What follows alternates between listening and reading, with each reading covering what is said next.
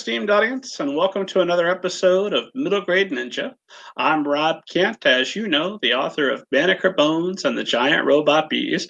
What a novel! It's an amazing novel. If you haven't, if you've read the novel, you know, but if you haven't read the novel, you're missing out. But good news if you have a Kindle, a phone, anything where you can read an electronic book, you can download the electronic book of Banneker Bones and the uh, Giant Robot Bees for free. Uh, whenever you're listening to this, wherever fine ebooks are sold, get a copy. If you like it, leave a review. That's greatly appreciated. Get yourself ready for Banneker Bones and the Alligator People, which will be available next month. Uh, Banneker Bones is an 11 year old biracial uh, detective. Uh, he and his cousin Ellicott Skullworth are going to fight giant robot bees and then they're going to fight alligator people. You can't ask for a more fun time than that. So check it out. Download your copy for free. Uh, under the super secret pen name Robert Kent, I have written some horror novels, including the young adult novel All Together Now, a zombie story, and all right now a short zombie story. If you like The Walking Dead, you like your zombies slow, violent, and mean spirited, these are the stories for you. They're also there's, there's a bit of romance and some humor, so that's a good time. Uh, and then I've also written the five uh, volume serial novel the Book of David. This one, uh, altogether now, uh, an older reader, say 13, 14, they'll probably be fine. There isn't any profanity in that novel. There's just a lot of zombie violence. If they've watched The Walking Dead, they're going to be okay. The Book of David means business. This one, this one's really nasty and really mean spirited, and it gets mean spirited uh, more mean spirited as you go. So you start off with chapter one. Chapter one, the ebook is free to download whenever you're watching or listening to this, wherever fine ebooks are sold. Uh, check it out see if it's something you're interested in. But the idea is to cull readers because by the time we get to chapter five, the longest of the bunch, it, this book is just through the looking glass insane. We're talking politics, religion, everything that uh, would be rude and, and terrible to discuss that I won't discuss here on the show. But if you'd like to read me discuss them, the Book of David is available. It's available now. Check that out. Uh, coming up on the Middle Grade Ninja Podcast YouTube show thing, on Tuesday, April 30th, we will be chatting with literary agent Elena Roth Parker, which I am extremely excited about. Uh, and then in May, we're going to be talking uh, with literary agent June, John Rudolph, June, John, John Rudolph. Uh, and then uh, we'll also be talking with Molly O'Neill, uh, the second uh, week of June which I'm also very excited about. And then we're going to talk to authors Jessica Lawson, uh, Daniel Jose Older, and Maurice Broaddus. I'm reading Maurice's book, The Usual Suspects, this week. It's fantastic. It'll be available in May, which is why uh, he and I will be talking uh, just past its launch. Uh, Maurice runs MoCon. MoCon is my favorite Indianapolis convention. Uh, and it is next weekend. So it's going to be May 3rd through May 5th. It's 75 bucks and that includes the food.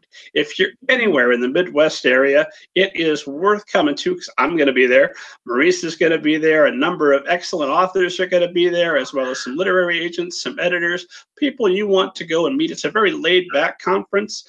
Uh, everybody starts drinking around 11 o'clock in the afternoon and they continue drinking until late into the evening.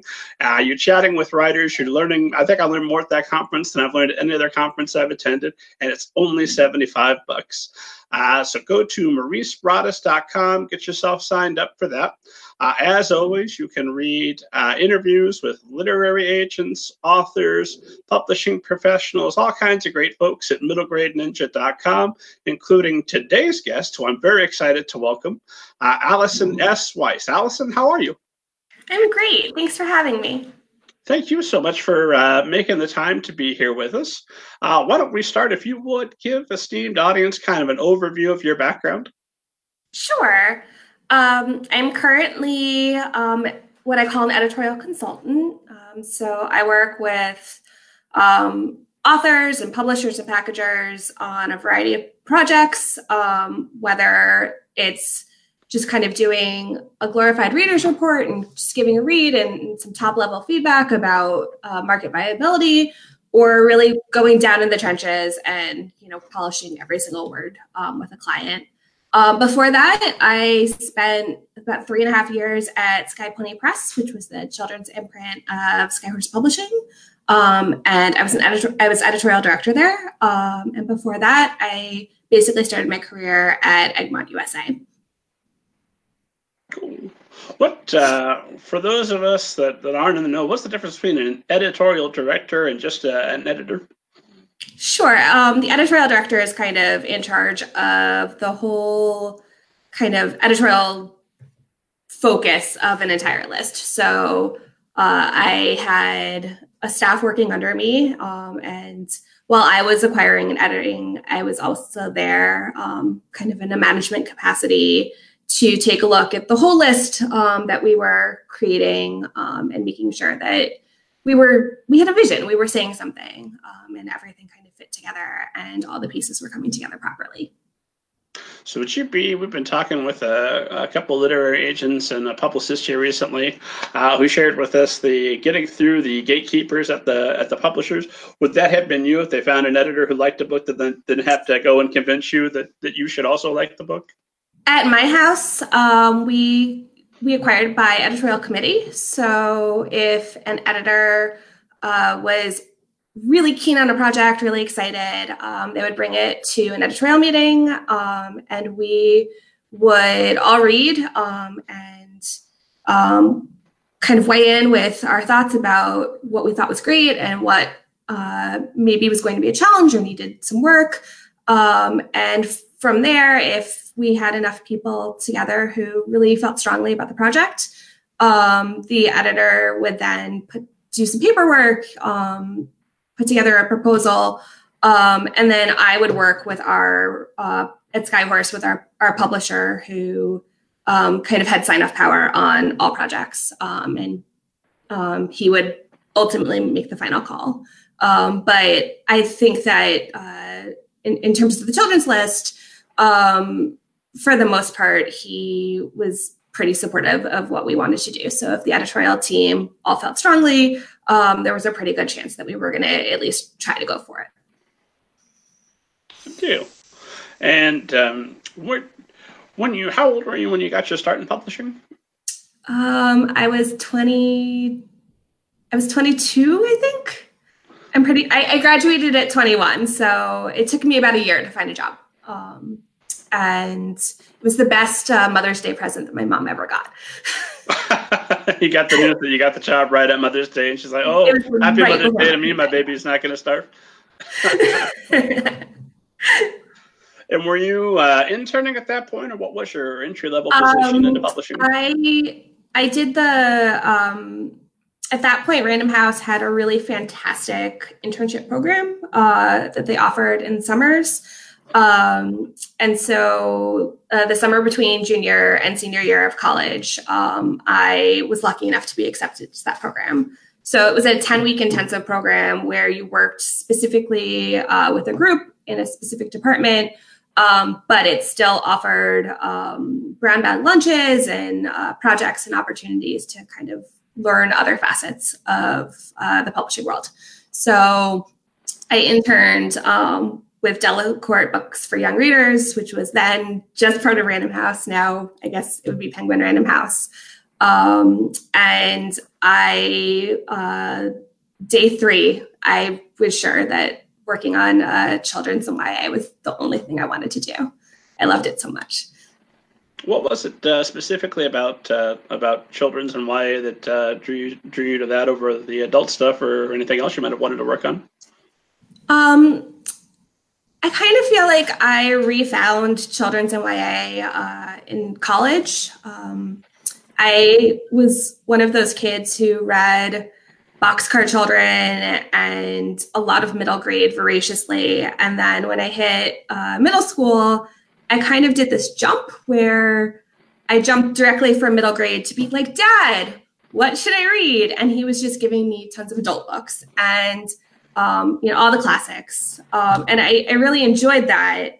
But I realized at some point in there that I think I was only reading for school and I wasn't necessarily reading for fun. Um, and in college, I kept finding myself going to uh, uh, our, our, main college bookstore was a Barnes and Noble, so you would have your your school books there, but you also had you know all the the offerings of of a chain. And I kept finding myself going to the the children's department, um, and I would just stare at the books. And it started with being like, "Hey, I recognize that author from when I was a kid," and then um, I would gradually buy a couple here and a couple there, and I just I really found myself falling in love with YA at that point. Um, I loved that um, there were really, really specific rules about uh, what had to be there to make make the story stay engaging uh, for young readers. Uh, but at the same time, there was just such a sense of wonder and whimsy, and even in your most apocalyptic story, there there's always that grain of hope. There's always um, the sense that things can be a little bit better, um, and uh, I just still really connect to that idea that that we can turn an escape into books. Makes sense. And you're a you're a voracious reader, right?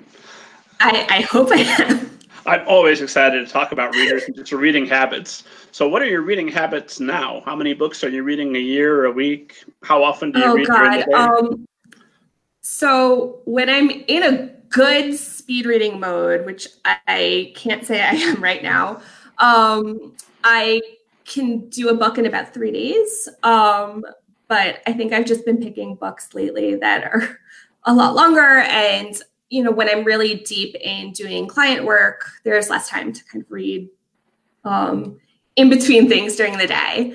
Um, so I don't know how long. Books are taking a little bit longer, but um, I am one of those people who can't fall asleep unless I read. So I read a little bit for pleasure every night before I go to sleep. Um, you know, I live in New York City, so if I'm on the subway or on a bus, I have a book with me because um, it's a better way to pass the time. Um, I just, you know, I'm always reading, and then one of the other things that I I really love um, about the reading schedule that I've kind of constructed is that um, I tend to then pass my books on to my dad, who has also turned into quite the middle grade YA reader um, because he um, just will kind of read anything I give him.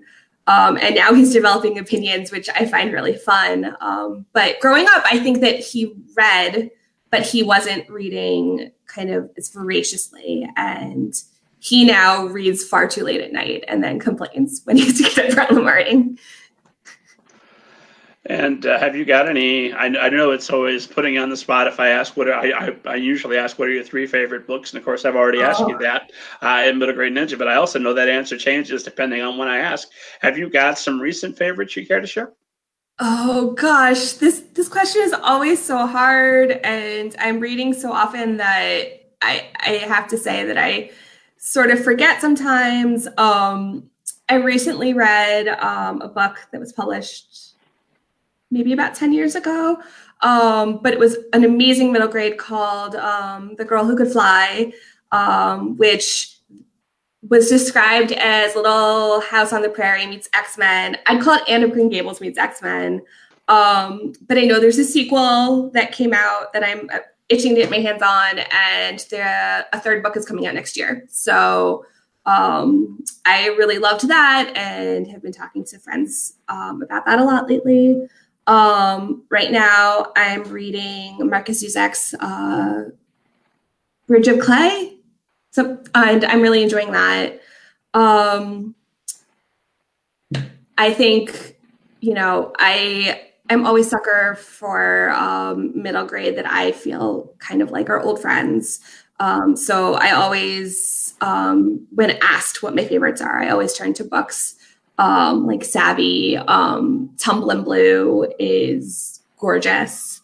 Um, Circus Mirandus is also another favorite that I like. Um, and then on the YA end, um, I keep on finding my heart going back to Out of the Easy um, by Ruta Sepetys, um, and I can't wait for her new book. So. You're a real book fan. I can I can hear it, I can see it on your face that you love reading and that you're excited about books, which is exactly uh, the sort of person you want to partner with to edit your book. So that's excellent. Um, I have another question for you on the back of that, and it's gone right out of my head because now all I can think about is how much I also love Savvy. um, let's talk. Uh, let's talk a little bit about what you're doing now, because you're um, uh, not. What you're you're you're offering editing consulting services specifically to writers. So what what are the services that you're offering now? Yeah. Sure. Uh, so I offer a pretty wide range of services, um, everything from phone consultations where um, somebody can hire me and we'll just talk on the phone for an hour about whatever they want to talk about, whether that's um, market conditions or um, trying to figure out where to focus um, their writing attention because they have so many projects and they love them all and which one which one should they turn to next um, you know, really, I I let them guide it um, completely. It's it's their kind of hour to do with as they please. Um, I also do kind of more specific traditional editorial work. Um, and that may be um, as top level as just reading a project for somebody and giving them um, kind of impressions, what what's working, what's not, um, maybe some very preliminary ideas of, of how they might fix it. Um, then we can drill in a little bit deeper and do some global editing. Um, and that involves working directly in a manuscript with feedback, um, but still focusing kind of on the, the big picture problem. So, um, is the character developed enough? Um, is the pacing good? Um, are the stakes there for for the story? um, and really working on how they can dive in to, to develop the project better.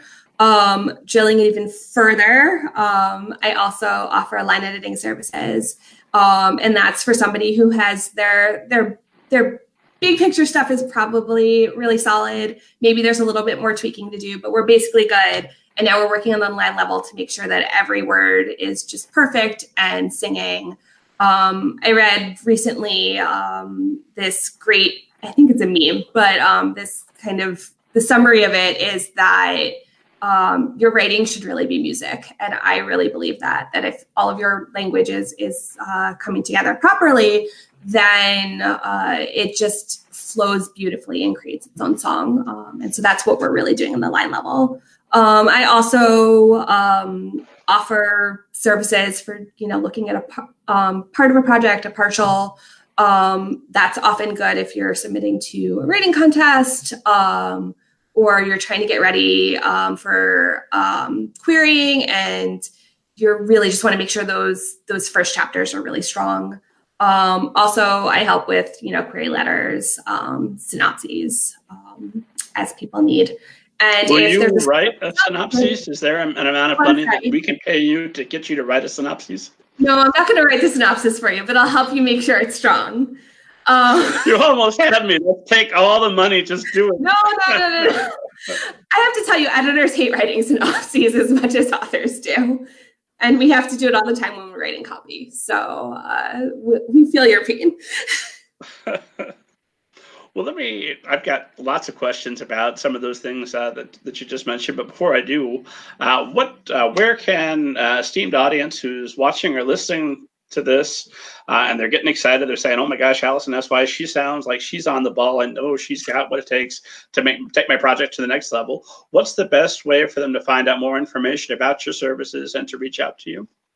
Um, they can go to my website, AllisonWeissEditorial.com, um, and there's all the information is there. There's a specific author page where you can see all of the services um, laid out. Um, and there's a contact me, and it's as easy as you write me an email. Um, I ask when uh, somebody um, specifically wants me to work on a project that I that they send me a sample of their work. Um, and that's really because I am only going to take on clients um, who I really feel I can help. So if I look at your project and I just don't feel like I am going to be um, useful to you, then I just don't feel like it's right for me to work with you. Um, so, you know, that's why I ask people to send me a sample of their work. Um, I will look at that sample. I will give you some initial feedback um, totally for free. There is no fee associated with that. Um, and um, with that feedback, um, if I feel that I can help you, um, I'll also give you the quote for the services that, that you've queried me about. That makes sense. And what uh, what sort of projects are you best suited toward? What kind of clients are you actively seeking? Um, I work on a picture book through YA. Um, I think in my career, my sweet spot has always been really chapter book through YA. Um, so I um, particularly love working on that. Um, in terms of genre, um, I have pretty wide eclectic tastes.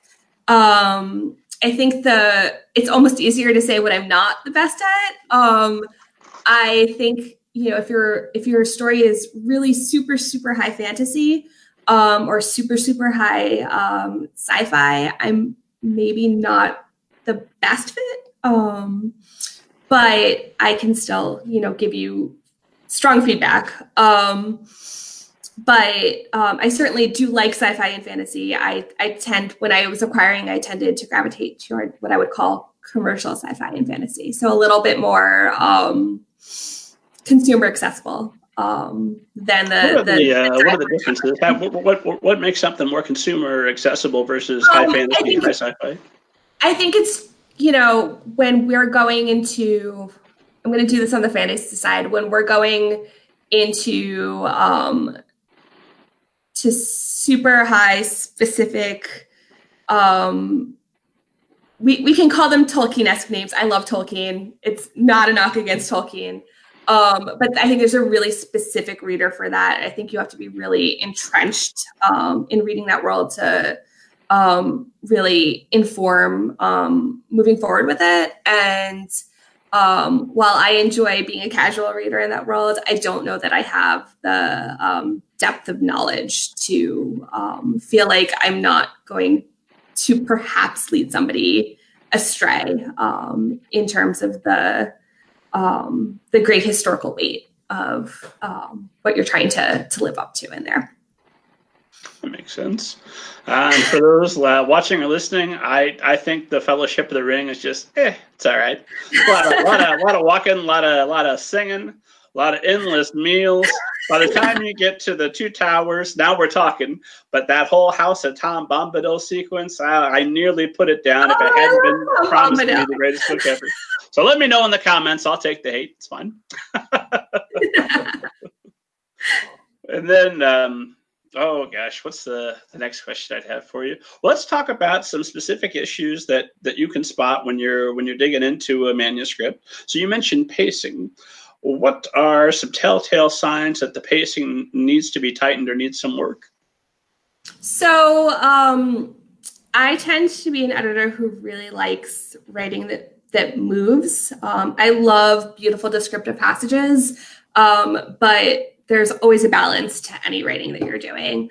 Um, so I think in general, if you're looking at a page and you're just having pages and pages and pages of exposition, then chances are there are probably pacing problems in there. Um, just because you need a breakup um, in some sense. If it's just eons of description, then we, we run into Tolkien problems where you're just kind of, you, you can kind of zone out. Um, so that's kind of just like a, a quick check. Um, but in general, for me, um, if I have characters sitting there talking to each other and just talking, talking, talking, then nothing's happening either. Um, so it's kind of finding that right balance between, um, you know, lingering enough to to suck us into the world and um, making sure that we have enough time to breathe and kind of absorb it. I don't know if that really. Uh, no, it does. Uh, do you use any kind of a breakdown, like a guide to this is how many thousands of words before our inciting incident? This is how many thousands of words before our first dramatic turn? Oh, Anything like I that, where you specifically use some check Um, but I think it just really, I think it just varies from project to project. Um, I, I think that I find that if I am reading and I'm kind of getting distracted, then um, there's often a pacing problem. And you know, for me, I think that um, one of the most important parts of writing is revising. And so that means that as an author, uh, you know, you love your words, you get your words on the page, um, but uh, the bulk of your time really is spent, you know, kind of digging into them again and again and again. And if you're reading your own words and you kind of suddenly find yourself going to Twitter or, uh, oh, why don't I clean the living room? And look, I know, I know writers live by uh, procrastinating and not getting um, the butt in the seat. But um, I think if you're finding yourself, you know, you're you're there, and then you find yourself, oh, let me go get a glass of water. Like I think there's often a, a sense there that something's not working. And so maybe don't get the glass of water and note that this is something that we need to focus on um, more closely. What are some telltale signs that what's not working is structural within the plot itself? And what are telltale signs that it's just the, the plot's working fine. The author's just taking two pages to describe the coffee shop that they're meeting in or whatever? Um so one of the things that i um really like to think of every story and this helps me for for plotting and pacing um i like to i think that every every story can be boiled down into a few questions. Um, or you should be able to, to boil down your story into a few questions. What does my character want? What's standing in his way? What happens if he gets it? What happens if he doesn't?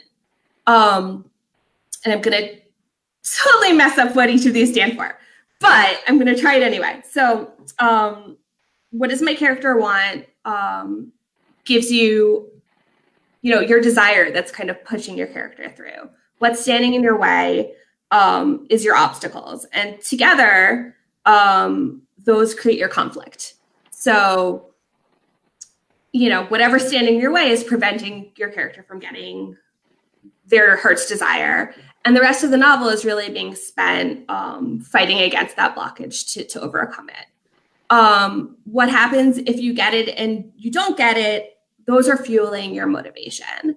Um, so um, the dread of not getting the thing is what's often driving your character's emotions. Um, so what happens if you get it is, is setting up your stakes. Um, and then obviously the journey to get that thing is is really the the bulk of your plot and everything else that kind of all those pitfalls and like all the awful stuff you're throwing at your character along the way. That's that's what makes it interesting. Um, so I like to tell, you know, no matter how complex a story, I like to tell authors like stop, go back and answer those questions. And if you can't answer those questions, then you know that there's a, a plot problem um, and there's probably a motivation stakes problem. So when I'm editing, I often find myself going back to those questions. But also, you know, maybe we we think we've established um, what a, a, conflict is but as you're going along, um, you start saying, well, is that is that enough of a conflict? You know, is that does that feel enough um, to satisfy and sustain a reader? Um, and that's something that you really dig into um, in the revision process. But um, if you suddenly find yourself being like, eh, is this really enough? Then that's probably that you need to drill back down into the plot um, and and figure out some of those pieces. Whereas if you feel like you have all of those hitting and um, you're kind of going along and it just feels like it's taking a really long time to get to the next thing um, that feels like it's a step toward progress, that's probably where we need to go in and see if everything there is really necessary or if there's some areas that we can kind of cut to get us there a little bit quicker. Yeah, cut out the House of Tom Bombadil, at least five of those meals, and get those kids to the Mount Doom. so, um, oh, I, I, had a follow up on that. Oh, uh, stakes. How? What's a what's a good way to know if your stakes are high enough and but also plausible within the story? What's the test for them? Um, well, it really depends on the story. Um, you know, stakes don't always have to be big to feel big, um, and I think that's especially true in um, in stories that um, it's maybe an internal conflict, um, but and so it's you know maybe small pieces working but it's about the emotional resonance of them. So it doesn't have to be a big event um, for the stakes but it has to be something that has um, great meaning to the character.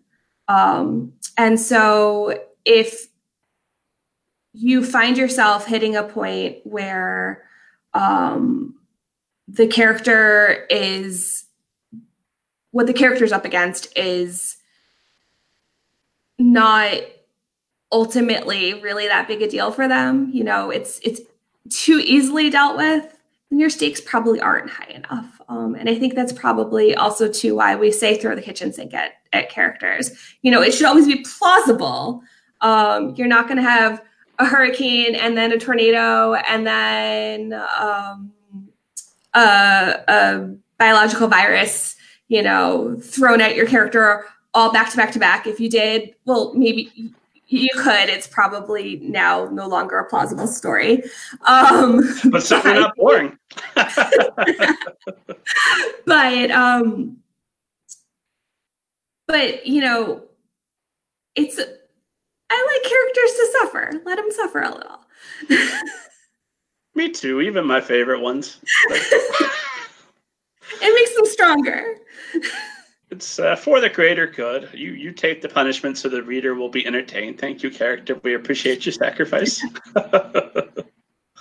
and then um, you mentioned uh, prose being like music, and Dr. Uh, Padma Venkatraman uh, was on two episodes back, and, and I, I was asking her because she's very um, one, she's just a superhuman. Uh, I think that the next evolution will all be her. but she is uh, pretty equally balanced between her left brain and her right brain because she's a scientist. She's an oceanographer.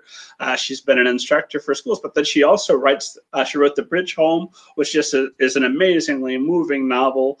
Um, it's one of my favorite reads thus far of the year. Um, so she has both those sides um, uh, of her brain uh, working in some some sort of balance. It seems to be seems to be working out quite well for her. Uh, and so I asked her, "How do you keep those two sides? What skills apply?" And she said, "Well." Everything in a way is mathematics, including language and certainly music. And because I can see it over here when it comes to fiction, I can see it there as well. So I've been obsessed with this idea of prose like music because I, I feel like I have very workman prose. It'll get the job done, by golly. The stakes are always going to be high. I'm really good about keeping lots of tension through every chapter. But the prose itself, uh, there's only a handful of passages I've ever written that I could see somebody, you know, quilting on something and hanging up in their home. That's just not my specialty. Uh, so how do you drill down uh, on prose and make sure that you get it uh, melodic uh, and, and, flowing in that way?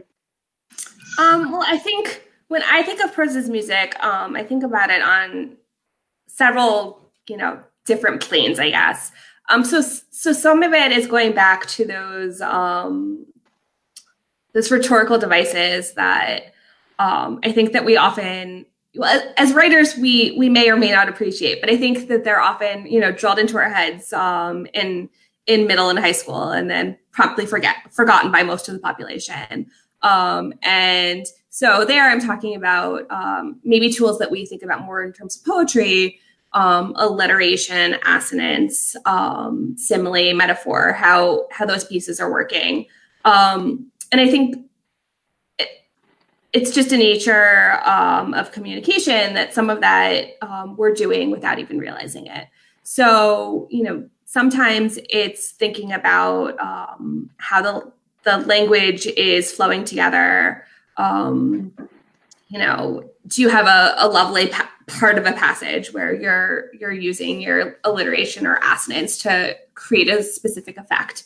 Um, that's on kind of a really micro level. Um, but when you're pulling back, um, when I talk about prose as music, part of it is just thinking about sentence structure um, and how those sentences are being strung together. If you um, are using a lot of sentences that are the same length, um, this is a book.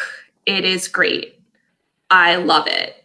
You know, all of those have three words. And over time, it kind of creates this droning effect um, that it's boring and it kind of puts your your reader to sleep. But if you start varying your sentence length, um, you know, some sentences are really short. Um, some sentences can go on and on and on um, for lines and paragraphs if you are putting them together properly. Um, all of those together can um, create a much more engaging experience in reading. And if you're really, really focused on it, you can actually use the flow of that to create effect. So um, I probably am guilty of really liking sentence fragments, um, but I think I like them because they can create an abruptness that you might need um, conveyed in a specific moment. Um, and um, again, this is something that maybe you hone on, you hone in on um, really specifically at the latter stages um, when you're really polishing um, and thinking about how your language can um, mirror the the mood you're trying to set with your writing. Um, and you know, not all writing needs to do this, of course, um, but I find it's kind of it's kind of like the the icing and decoration on there perhaps that's not the best uh, metaphor. It's it's all the little things that um, are there that most people probably won't notice, but the few who do will really see the mastery of it. And it's not that hard. who are some authors you might recommend that you you feel have have nailed this? Um, that uh, people listening and watching could go out and read to, to get a good example of, of how it's been done well? Oh, well, I'm gonna go back to out of the easy because I just think that the that uh, her her use of language is just so beautiful um, in in what she's able to evoke through it. Um, you know, I think I'm gonna go to one of my authors. Um, I think Tara Sim, um, who's the author of the Timekeeper trilogy. Um, has some passages in her writing that are just stunning. Um, and she's really great at um, being very uh, practical in her writing when it's necessary, but also knowing um, when to take those moments to pause um, and really just wrap you um, in a scene and that's all done through her her mastery of language and picking the exact right words and knowing um, when to use long luxurious passages and when um, you know in a really dangerous setting um, you know the the language is quick and short and often violent. Um, and she's just really skilled at uh, finding that right balance there. Perfect Let's see. So somebody is uh, watching, listening to this, and they're thinking, you know what? I listened to previous guests, uh, Mary Cole and Amy Tipton, both wonderful, incredible editors, but they were busy. So Allison, Allison S. Weiss, I have to, I have to reach out to her. Uh, let's try with the phone consultation first. How should an author prepare for that? How should they set themselves up to make sure they get the most out of that? Um, I think that I I like to be I like to be a bit of a planner who is also prepared to, you know, kind of go off in whatever direction we need to go off in. Um, but I think, you know, if there's specific things that you're hoping to get out of that call, make sure that you at least have some questions set up in advance. Um, and they can kind of be the, the guide and outline for you um, so that if we do get off on a tangent or we finish a topic and uh, you're not really sure where to go now because that idea just flew out of your head. Well, you have you have your kind of game plan in front of you, so you at least have something to refer back to. Um, you know, I I want people to feel like um, the the time they're spending with me is productive, um, but you know, I also am not scary, and I don't want them to to psych themselves out either. I disagree. And people can't see below the screen, but I am shaking. well, Allison Weiss, I have so many questions to ask you about uh, editing and publishing and tips for writers, because obviously you, you've got a wealth of, uh, of experience and knowledge on those subjects. So obviously my next question is, have you ever seen a flying saucer and do you believe in them? I have not seen a flying saucer. Um, I do believe in them. When I was um, probably in elementary school, my brother was in high school and had, or at whatever phase when he had braces. Um, he also had to wear that that lovely headgear that I hope nobody has to wear anymore. Um, but we were, I don't know, we we were pretty sure that he was getting alien signals, alien radio signals on there. So I I do believe they're out there. Um, how, uh, how how were you able to determine that that that's who those signals must be from? I don't know. We just, we just decided it was. we uh, I have uh, uh, two sisters and a brother, and when we were young, uh, we get a big bag of potato chips, and we didn't want to eat the ones that were still kind of green. Uh, nowadays, I think they've got enough food coloring and other stuff that they pump in there. It's not a concern. Uh, but back in the day, you used to get the occasional green potato chip, and we convinced uh, my little sister that those had a little bit of kryptonite on them, and if you ate enough, you would get superpowers. So she would eat all the green chips as fast as she could, and then and then we'd have the rest for ourselves. That's sibling abuse. That's just abuse. youngest, oh, so. she was fine well, when she came around and started talking again, it wasn't an issue. well, let's uh, lots of uh, questions uh, about editing and working with authors and, and, practical tips that people can apply. Um, but for those that are thinking that editor sounds like the perfect career choice for me, uh, let's go back a little bit. When did you did you originally want to be a writer, or when did you know that editing was was what you most wanted to focus on? I wrote a lot in elementary school and middle school and high school. Um, I don't think that I ever said I want to be a writer. Um, I definitely wasn't saying I wanted to be an editor at that point either. Um, I, I, went from wanting to be a fighter pilot to a paleontologist to a lawyer to an environmental lawyer um, and then figured out if I was going to be an environmental lawyer, that meant that I'd have to work on the wrong side of things if I wanted to make any money. So if I wasn't going to make any money anyway, I might as well do something I love with, you know, with books. Uh, That's excellent.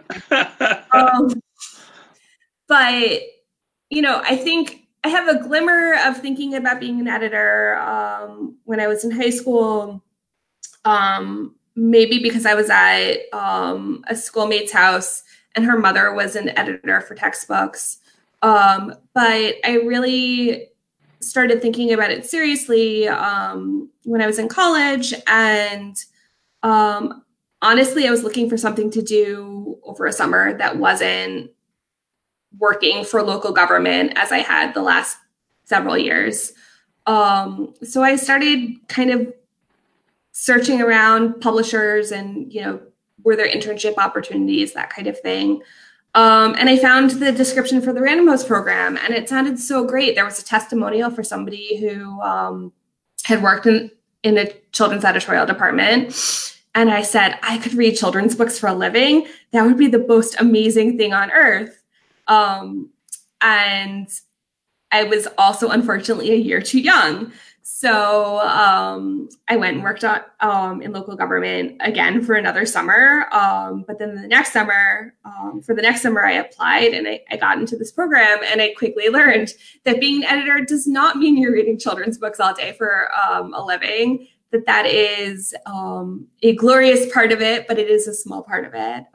being an editor, I think, is much more about being a project manager. Um, as um, a colleague recently said on Twitter this week, um, you're doing a little bit of everything, um, or at least you need to have a sense of how everything works to make sure that everybody else is on board. Um, and I like I like knowing how everything works, and I think that's part of what drew me um, to being an editor. Um, I like understanding all the pieces and I like um, specifically when I'm working with authors, I like the idea that I'm a coach. And for me, that means sometimes I'm there to really boost you up. And sometimes I'm there to be tough and, and you know, really push you to, to bring out the best. Um, I love I loved the idea of finding um, gems that were maybe not in their shining glory and being but being able to see what they could be um, and working with somebody to to achieve the best end of them. Um, and i think that's why i still love doing what i do. So what uh, what does your average day look like as an editor um well my average day as an editorial consultant looks a little bit different than my average day in house um but I think my average day as an editorial consultant, I I have the projects that um, kind of are lined up, and I I try to be very organized in um, my order of, of um, clients that I have signed and, and, what I need to focus on every day. Um, but I often start with some of the small kind of administrative stuff. So emails that accumulated.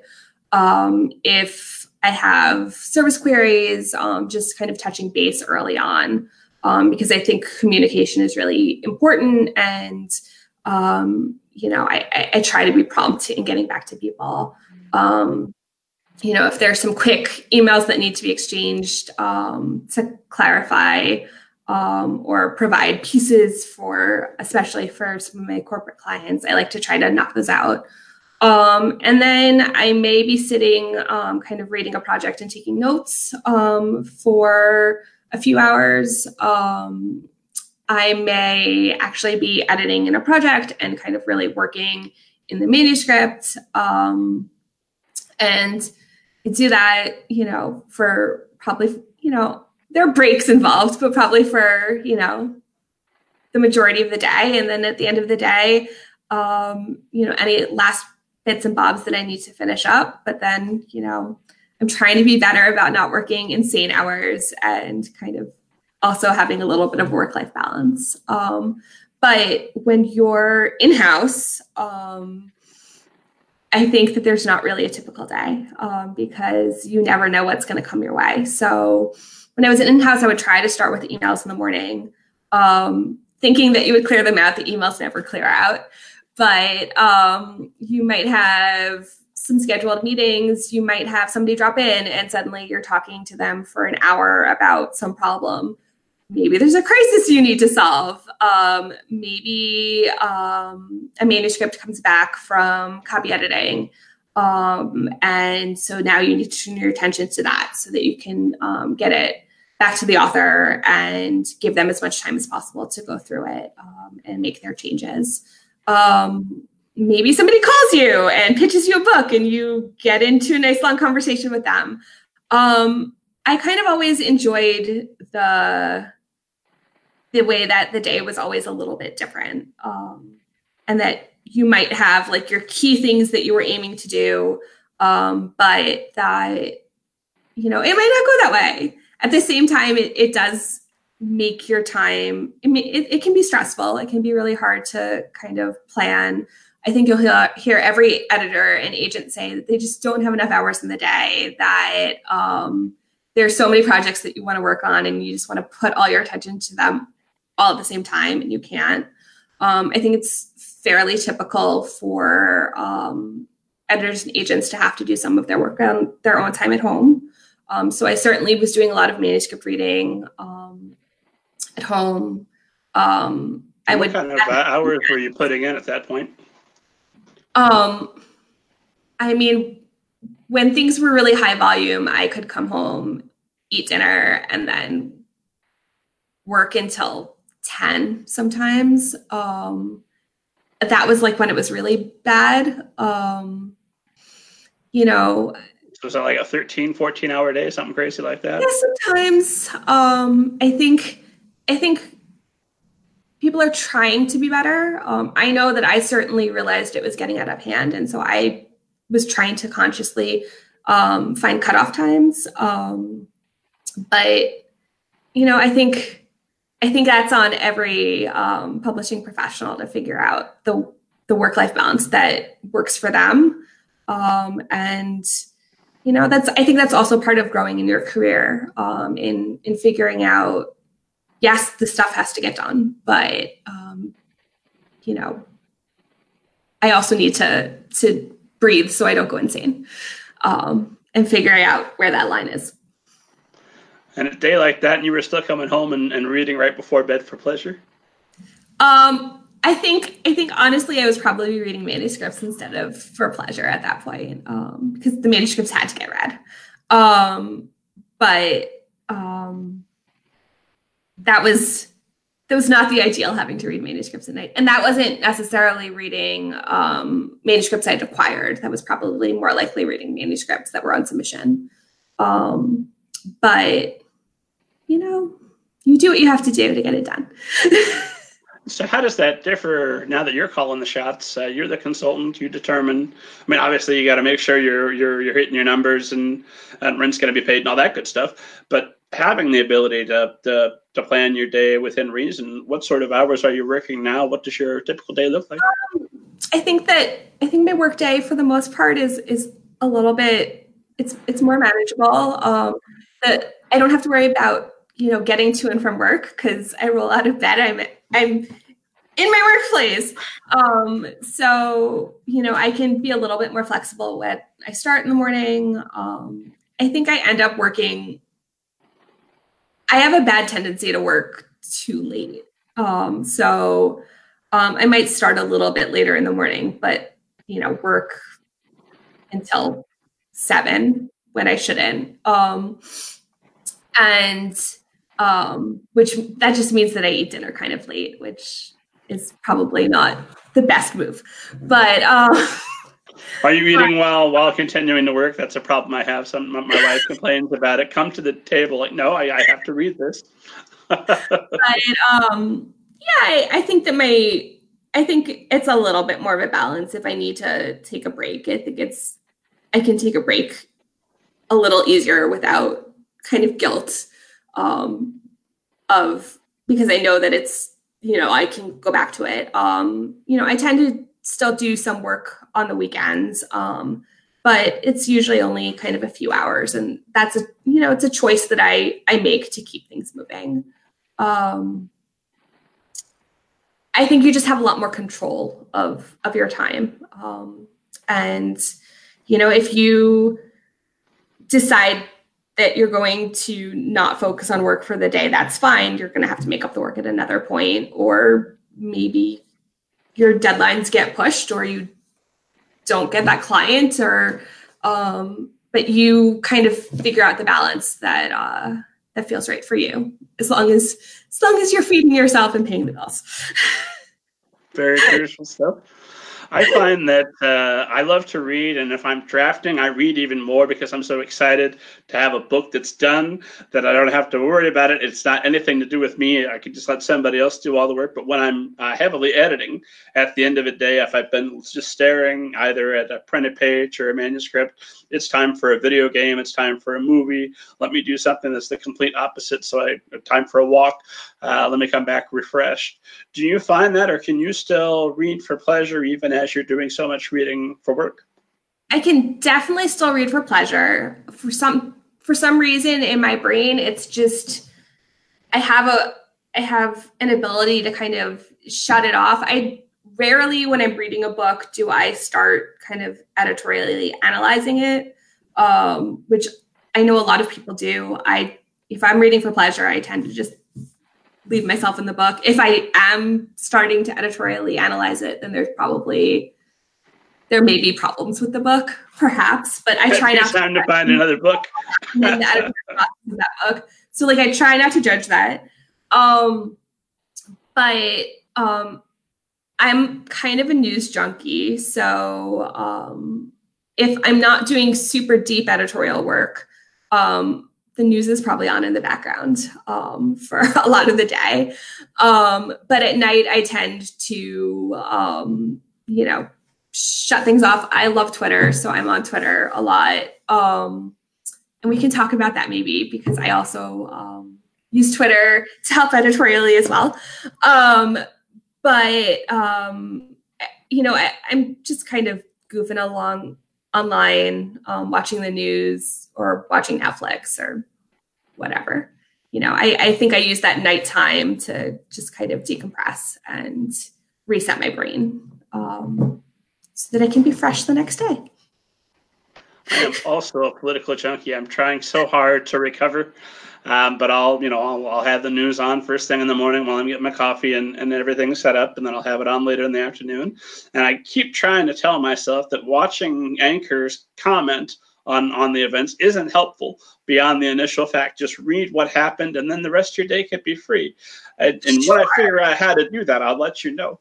I think part of the problem with that is that there's constantly breaking news. So even though you're hearing the same things reported over and over again, there's constantly new things added. So it makes it hard to cut off. But. Well, hopefully we'll eventually get a new POTUS and the news will be go back to being less interesting all the time. Um, Good fuel yeah. for books. I'm sorry? Good fuel for dystopian books right now. yeah, that's the upside. Uh, America might be over, but our dystopian literature has never been hotter. let's let's move on because I, I tried desperately not to get uh, into politics. Uh, I do want to talk to you about Twitter, but first I want to go back to this idea of somebody that's that's watching or listening that wants to become an editor. Um, what training did you do to prepare for the role? What would you recommend others do who want to get into editing? Um, so I did my I did my internship. Um, I did.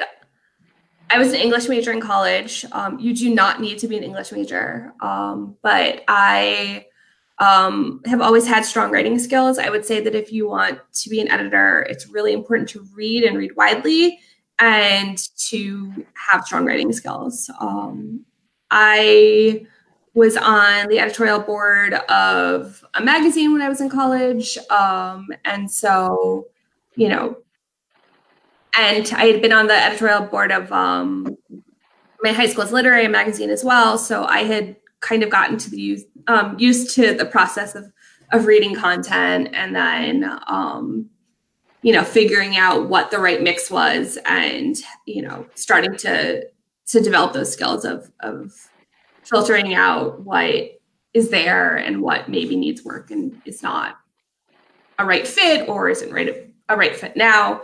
Um you know any kinds of those activities i think are really great to start developing some of those skills. Um if you have the opportunity to volunteer in a library or um, work in a bookstore, um, those can be really great. Um, if there are um, writing coaching or mentoring opportunities, um, I think those are also really useful because they teach you skills about giving feedback diplomatically. Um, and then, you know, just in general, I think it's a good idea to know what's going on in the market um, and how do you do that. Um, most of the trade journals um, have free newsletters that are really great and easy to subscribe to, and everybody in the trade is reading those, and you can read those too, and they don't cost you any money. Um, but they kind what of are, you, uh, some, what are some specific trade journals you'd recommend people go ahead and sign up for? You know, if you're in the children's in the children's game, um, children's bookshelf from Publishers Weekly um, comes out usually twice a week, um, and it is fantastic. Um, and you're getting a sense of what's kind of going on promotion wise, but also what editors are buying, um, what the big news of the day is. You know, any of those pieces. Um, School Library Journal has one. Kirkus has one. Um, Shelf Awareness has a really great one that will do some children's YA coverage, but also covers adult content. Um, you know, all of those are really great resources. Um, you know, you can read the you can read what exists of book sections of um, newspapers. Um, you know, I subscribe to the New York Times, so I get my book section every week. Um, but you know, just try to read widely. Um, and um, those kinds of pieces also help in figuring out um, where you might want to focus a little bit, a little bit closer. Um, makes you sound like you know what's going on uh, when you get that first interview and, and they're asking, and you know that's that's impressive. So just having that knowledge going into any interview you can find with a publisher, yeah. the, the, more prepared you are to set you up. I think this is something from when I was interviewing. This is something that I, um, or when I was yeah, when I was interviewing, when I was looking at cover letters, this is something that I noticed that always drove me a little bit crazy. So I will offer this piece of advice um, in the hopes that you know some future publishing professional um, sees this and, and learns it. You know, go do direct research on where you're interviewing. Um, you know, when I was at Egmont, um, we were a subsidiary of Egmont UK. Um, and one of the series that Egmont UK published was um, Lemony Snicket's A series of unfortunate events. And so I was constantly getting cover letters for internships. Um, you know, I love a series of unfortunate events. You know, it's one of my favorite books. Well, that's great, but that's not the company that you're interviewing with. And we have a website, and you can easily see what we do publish.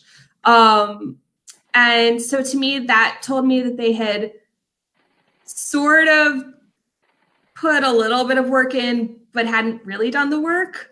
Um, and what? How does that really reflect um, on you if you're um, if you're interviewing for a job? Are you going to actually, you know, are you going to do part of the work for me? Or are you going to do all of the work?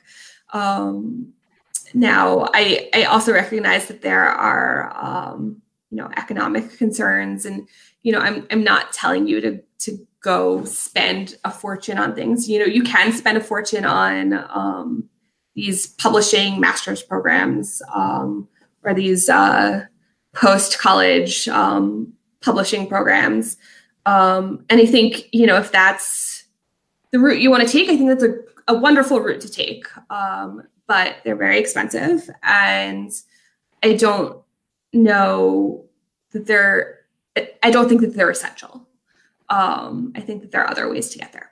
So back when you were checking cover letters and deciding who to interview, was that not much of a difference maker either way? Yeah, I, I, you know, I would see that you did that. That was great, but um, that didn't mean that I gave you any more weight than somebody who had been a bookseller or somebody who had, um, you know, written for their you know, worked on the the newspaper staff at their college. Um, you know, I, I was more impressed with um, you showing me that you had done a little bit of real research about my company and that you had a sense of the current market, you know, that you weren't saying, oh, my favorite book is Harry Potter, but, you know, and if it is, that's fine, but like, you need to be able to justify that, you know, it's, don't, don't go with the easy answer. Um, go with the, the I actually am invested in this industry answer. well, justified. I mean, if you'd said the Fellowship of the Ring, I said, what, what, are you, what are you even talking about? But Harry Potter, especially if you said Harry Potter and the Goblet of Fire, fair enough. That makes sense to me. Um, but she's probably what follow that up with two or three current books that are that have just yeah. come out within the last year that you also really enjoyed. You know, I think current books are always, um, you know, and they don't have to be you know like it published yesterday um, but i think current reading shows that at least you have a sense of what's going on now not what was going on you know.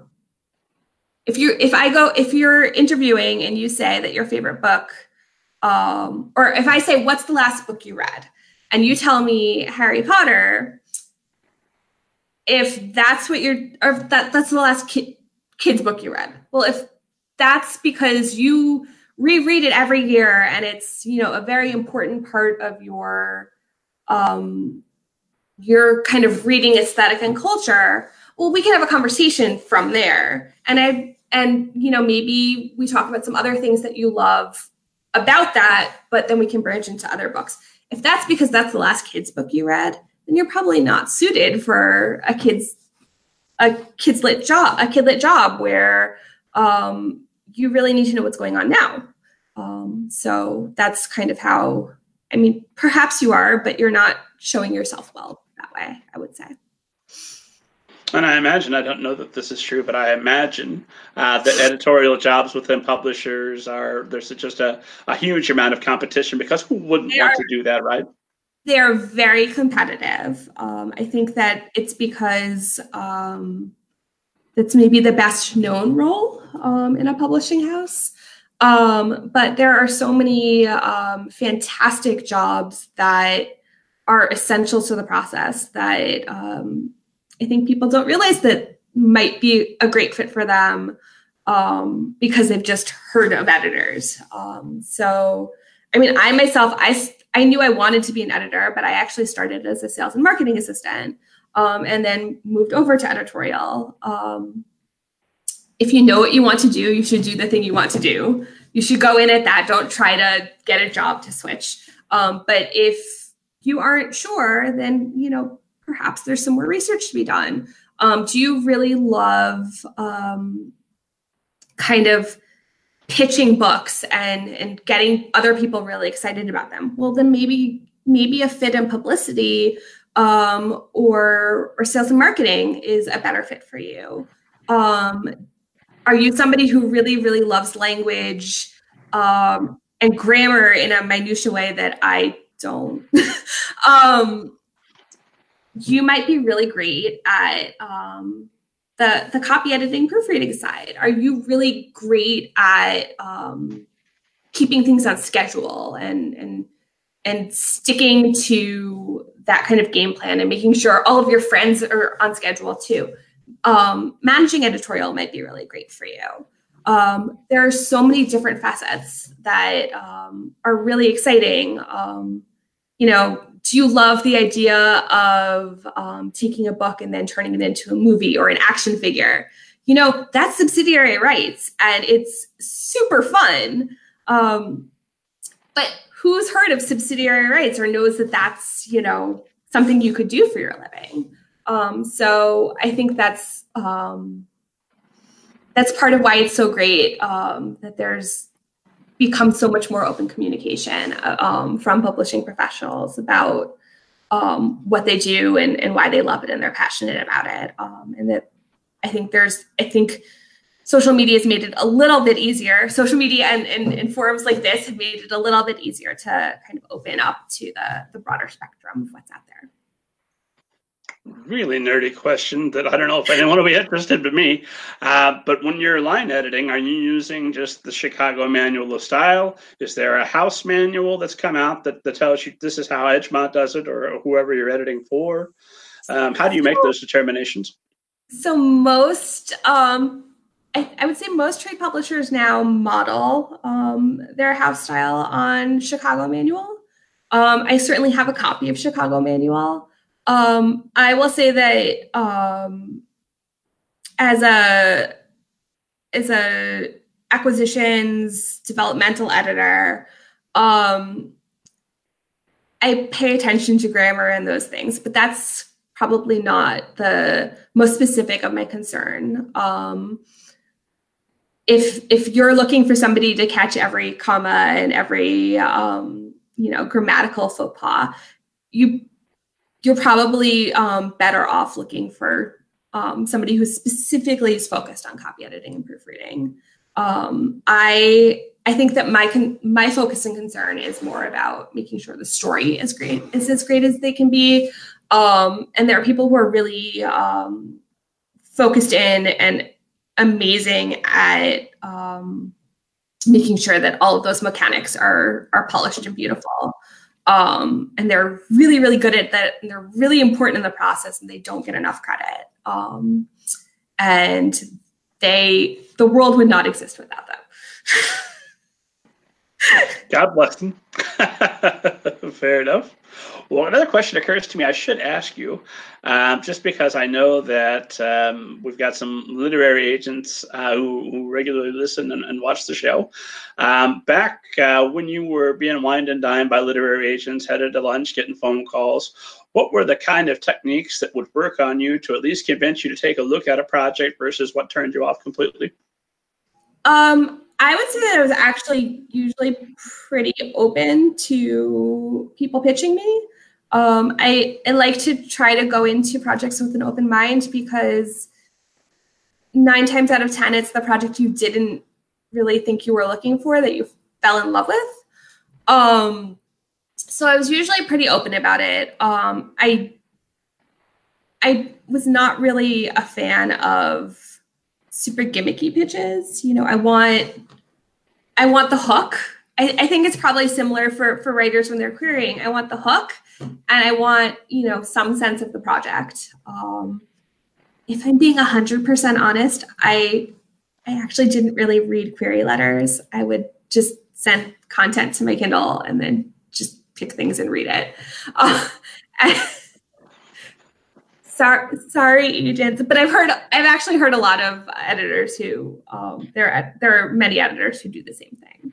But they are important in that, you know, once I've acquired the book or if I'm trying to acquire the book, you know, that's when I really go into drill down on um, information I might need to, to pitch for acquisitions. So um, if I'm trying to figure out how to explain this fantastic book that is really kind of um, off the wall, then and I'm having trouble figuring out how to kind of encapsulate in a short way.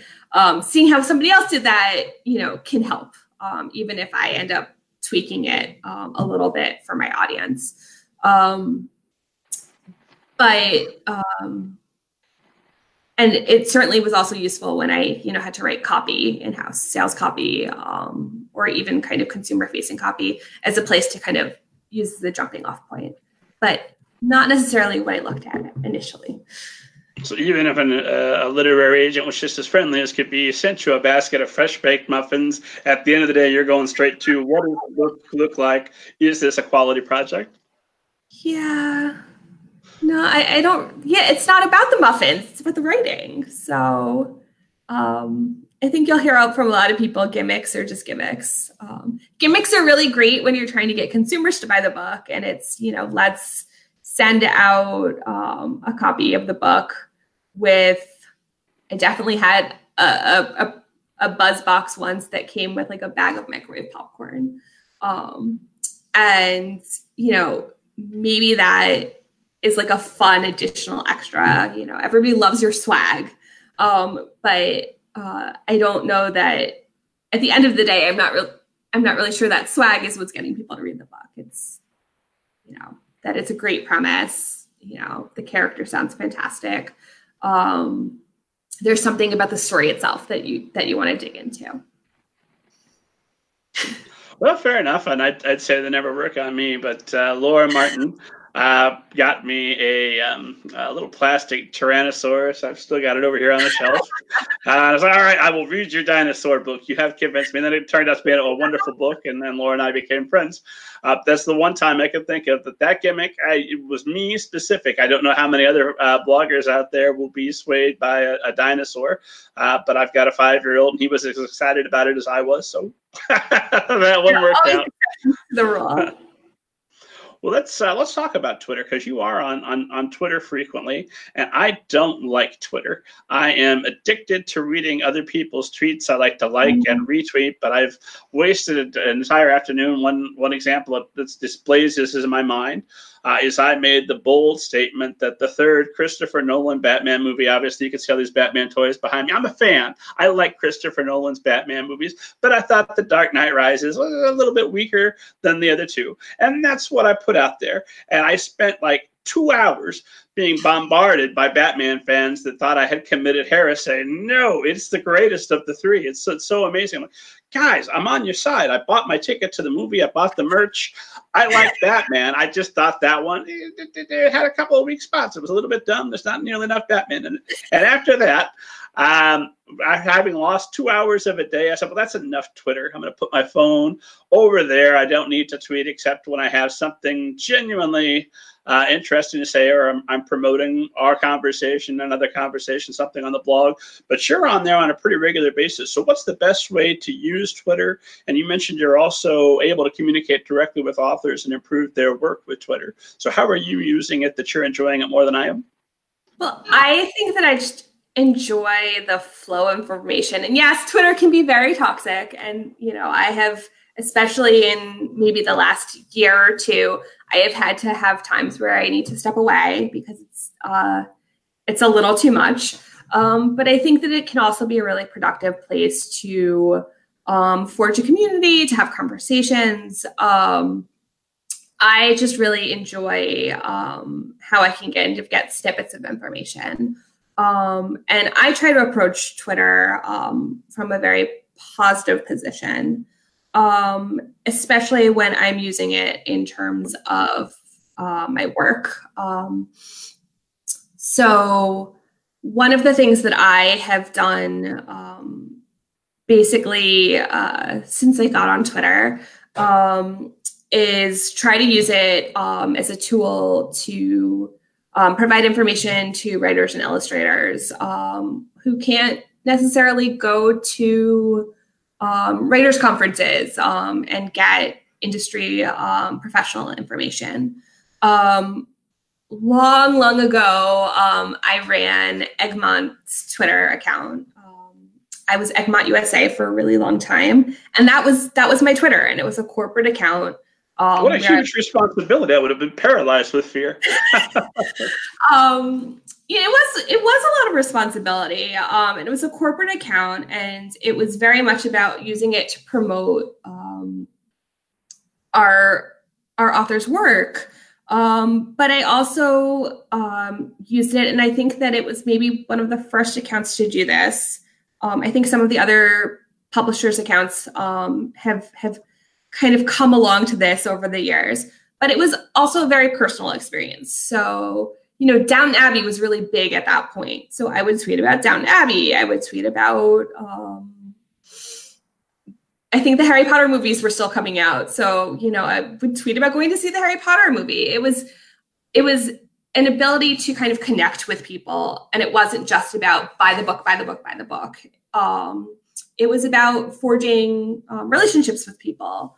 Um, and I think that that's a really great lesson that um, writers and illustrators can take away um, in terms of how they can use social media to, to promote their work.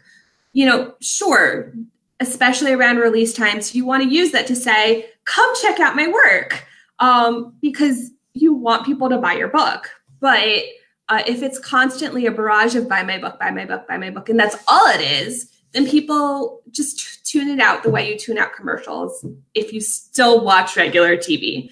Um, whereas if you have um, actually shown that there's a person behind that uh, behind that screen, and you've forged connections with people, and then you occasionally say, "Hey, I have a new book coming out, and I'm really excited about it, and I hope you will be too." You have people who are going to be more excited to want to go buy that book and support you. Um, one of the other ways that I have really enjoyed um, using Twitter, and it, it, started as me participating in um, these myriad of Twitter chats that that are now um, available. Um, if you know the the right times to look, um, but I used to regularly pop into middle grade lit chat. Um, it was an hour every Tuesday. I think at that point where we would um, just talk about a different issue in middle grade. Um, and it was a great opportunity to hear what other people were saying.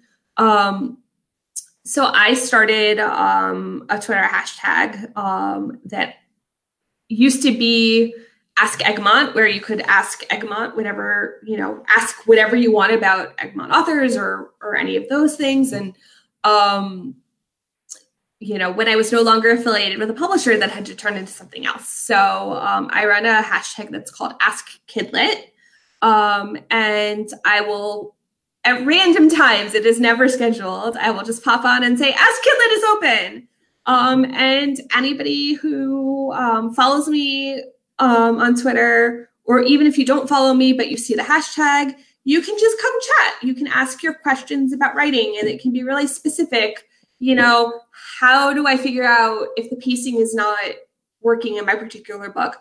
Or it can be kind of more general. What are the trends you see? Um, you know, do you have any book recommendations for this age group? Um, and we just we kind of talk about whatever people want to talk about. Um, I really love it when it becomes a chat and a conversation. Um, I can't say that always happens. Um, often it's kind of just a, a Q&A forum. Um, but even if I don't have an open session, um, I always have that hashtag open on my tweet deck. And so people are always free to come um, shoot me questions um, and I will answer them. It might take me, you know, a, a day or two, but I will answer them um, because I think that uh, Twitter can really be a community to help us all push forward. And I think that's true of a lot of other um, editors and agents out there now who are frequently doing um, Twitter ask sessions. Um, they'll just open that up or they'll do, I'm not, I can't say that I'm 100% a fan of um, these 10 query things. Um, I think the, the intention is in a good place to kind of teach um, what works and what doesn't. I'm not sure that, I, I think it can sometimes be hurtful. Um, so I think we're all trying to find the right way to to balance that. Um, but um, you know, it really can be a very productive place for people who don't necessarily have the geographical or financial um, resources to or accessibility to um, to kind of congregate for that kind of information. Um, and you know, it's a great way to to kind of improve yourself and make connections that doesn't cost you anything. And what uh, what is your Twitter handle for folks that are eager oh, to follow My you? Twitter handle is AliOop7, A L I O O P 7. And I am at MG Ninja. Uh, so follow me. Look forward to my three tweets a week. what? Um, oh my! So many questions. Well, let's talk about evaluating an editor. So I'm an author. I need an editor. I know I need one, uh, and I've decided that I'm uh, probably because I listened to this show religiously, I'm probably going to go with Mary Kole, Amy Tipton, or Allison S. Weiss. Um, but assuming you're all busy with, with wonderful projects and none of you are available for this, what's the best way to evaluate an editor and to know that you're um, that you're going to get your money's worth and you're gonna you're gonna be a good fit? Well, I really do believe in doing your research. Um, you know, a, a, a good freelance editor will have a website, I hope, um, where you can see the kinds of books that they've worked on. So you can kind of get a sense of the sorts of projects they've done and whether you are writing a project that would fit into that um, that basket. Um, you know, if you're seeing somebody whose past work that they're displaying is all picture books and you've written a super gory YA that's like pushing the the limits, the picture book editor is probably not going to be a great fit to help you. Um, what if she's really frustrated? There's like all I've had is these cute picture books. I wish there was some violence. You, maybe maybe you're striking while the iron's hot.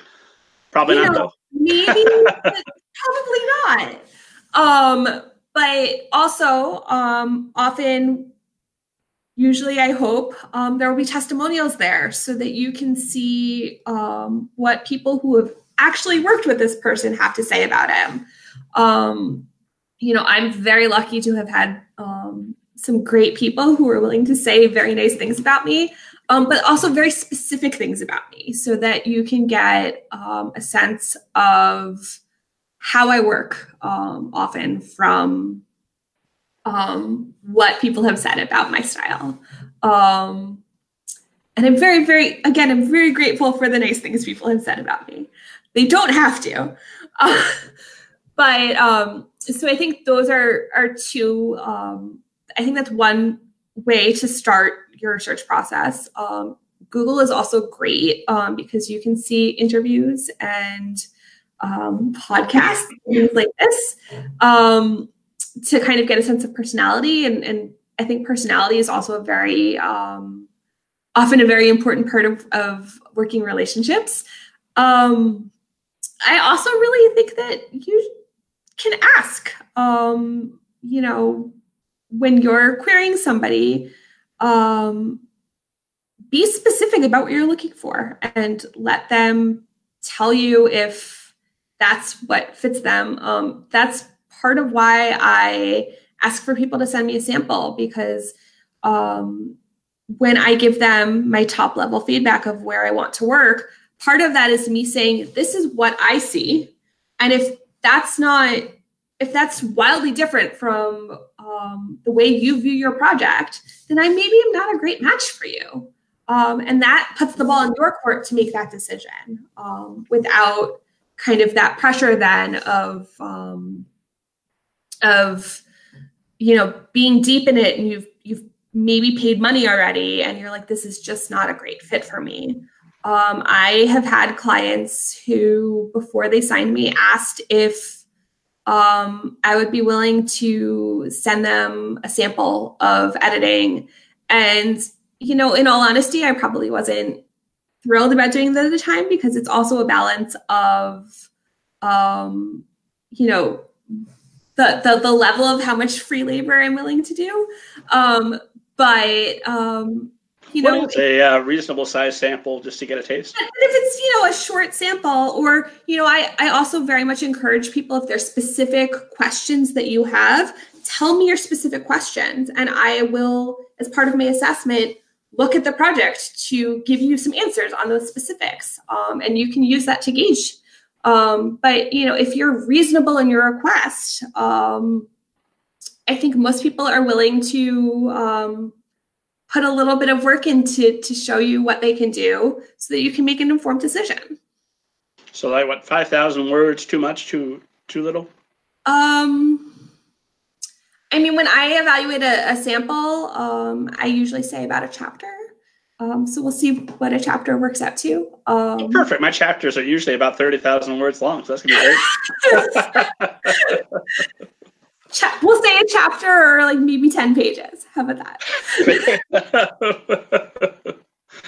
Uh, and obviously, anybody that's uh, read my work knows that I've never written a thirty thousand chapter, uh, thirty thousand word chapter ever. Uh, lucky if I break a thousand words, I like them short. short chapters, so, short chapters can be very effective. So I come and I, I I've gotten your feedback. This sounds great. You've got wonderful testimonials on your website. Should I then reach out to a couple of your clients uh, just to check with them? What other steps should I take to protect my investment and make sure that I'm getting the edit the editing that I'm, I'm going to need and it's going to be reliable? I have and had clients. I should clarify. I'm, I'm saying you because I'm talking to you, but obviously we know that you're qualified and wonderful. We're we're we're, we're imagining some other editor here. I've had clients um, who have asked me if um, if it's okay for them to reach out to um, some of my authors to kind of get the dirt on me. Um, I have then asked my authors if it's okay um, because I also want to be respectful of their boundaries. Um, and in the specific instance I am thinking of, um, I had two authors who um, fit the model really well, who were very willing to um, kind of make that connection and and um, kind of speak about the experience of working with me. Um, I think you know it's it can be a little bit um, yeah you just have to be respectful of other people's space um, but you know as long as you're doing that, it's it's fine to to ask. Um, and you know, I also part of my process too is that I have an actual agreement that um, people that I sign and that a client signs um, that kind of lays out expectations um, on both sides. And if I'm not fulfilling those expectations, there are are measures that are then taken. So um, I think it's also making sure that um, you know you're legally protected so that you're not being taken advantage of um, maybe that's because my parents are both lawyers so i come from kind of that background um, but at some at some point um, you know some at some point you just have to take a leap of faith. And um, i think the majority of actors out there are, are acting in good faith. Um, and um, but it's you know it's like going to a, a, new car mechanic. You know you can you can do all your research and you know all your research says that you're in a good position but at some point you have to make the decision am i going to this guy or am i not? Um, and um, but i think the, the majority of people are, are really good actors and and um, that they're not trying to take advantage of you. A nice thing about the modern information age uh, is that one you can listen to a show like this, get a sense that Allison S. Weiss, obviously, uh, extremely the perfect editor for anybody that would ever need uh, need some work done. They're, they're going to know that without further research needed. Uh, but also, if you do get a bad actor, and occasionally you'll see something get headlines, uh, an agent uh, smuggling royalties or some editor acting inappropriately, they really only get a couple of shots to do that before every writer's forum is talking about them and, uh, and flagging them. So I think it's, you know, do your research. Um, you know, I, I know when when I'm talking um, when I'm advising about um, agents, you know, I, don't give you know specific agent referrals um, or anything like that. But you know, when people are talking about the querying process with me, um, I always suggest going to um, some of those forums to kind of do do your due diligence, make sure that the agency off, or sometimes the publisher is legitimate that you know there there are no red flags there, um, and that you know you're going you're going in with lots of questions and you're going in with your eyes open and then let's uh, talk money, if I might be so crass. I'm not going to ask you specifically what you're charging, uh, but I would ask what is a good budget for an author to set aside uh, specifically just for editing, and also when does it when in the process does an author need to seek out an editor? Um, you know, it it's a little bit hard to answer only because um, there is such a range um, in terms of um, who you can hire. And um, I, I would say that the more experienced the person is, um, the more likely that you're going to have to, you know, budget a, a good amount. Um, you, you get what you pay for. You get, you pay for the experience that you want. So you can find freelance editorial services that are um, that are quite inexpensive.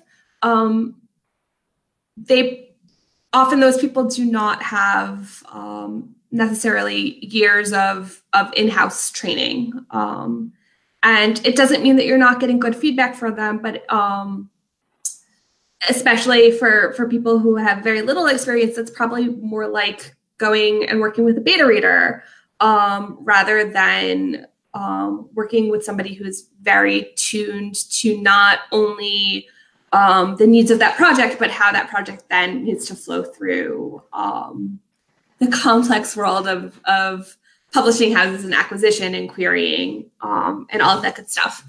Um, so I'm not going to give you numbers because you get what you pay for. Um, you can certainly find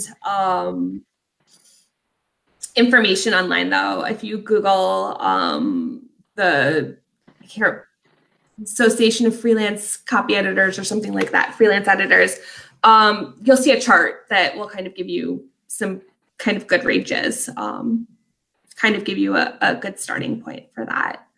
Um, and you asked another question and I forgot what it was. Oh, let's see. I asked about money. Oh, I asked uh, when in the process should an author start thinking about reaching out to an editor? So I I tend to prefer to work with people who actually have a project completed. And when I say that, I don't mean you know it needs to be all polished and ready to go.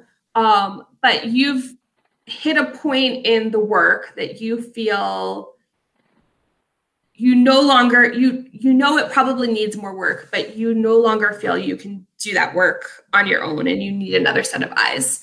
Um, i have had people who are still writing the project who um, have asked to work with me. Um, and you know that's a writing coach thing and i i in the right circumstances i'm willing to do that too. Um, but that is a very different process. Um, and it's a um, very time consuming process for everyone involved. Um, so it has to be really the right project for me to, to be willing to do that. Um, but usually I want you to have actually put some time into it.